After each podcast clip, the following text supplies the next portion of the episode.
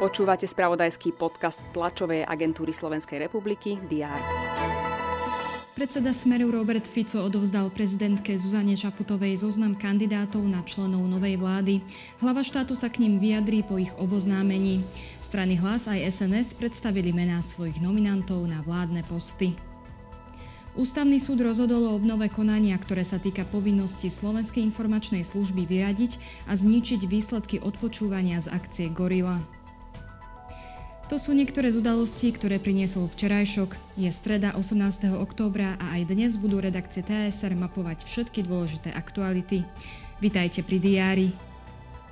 Prezidentka Zuzana Čaputová príjme nových veľvyslancov Číny a Brazílie. Členovia vlády Ľudovita Odora sa zídu na jednom z posledných zasadnutí kabinetu. Ministri budú rokovať o investičnom stimule pre spoločnosť v Rímavskej sobote, ako aj o boji proti obchodovaniu s ľuďmi. Predseda parlamentu Boris Kolár sa stretne s predsedami strán, ktoré sa dostali do Národnej rady. Riešiť majú prípravu ustanovujúcej schôdze. Ministerstvo vnútra uvedie kampaň Modré srdce, cieli na zvyšovanie povedomia o obchodovaní s ľuďmi.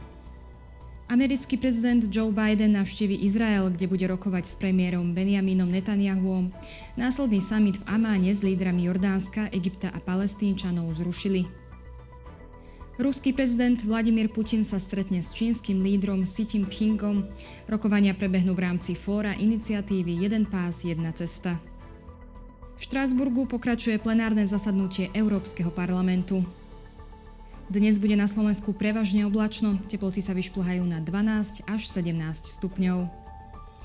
Ďalšie dôležité aktuality nájdete v spravodajstve TSR a na portáli teraz.sk. Želám vám príjemný deň.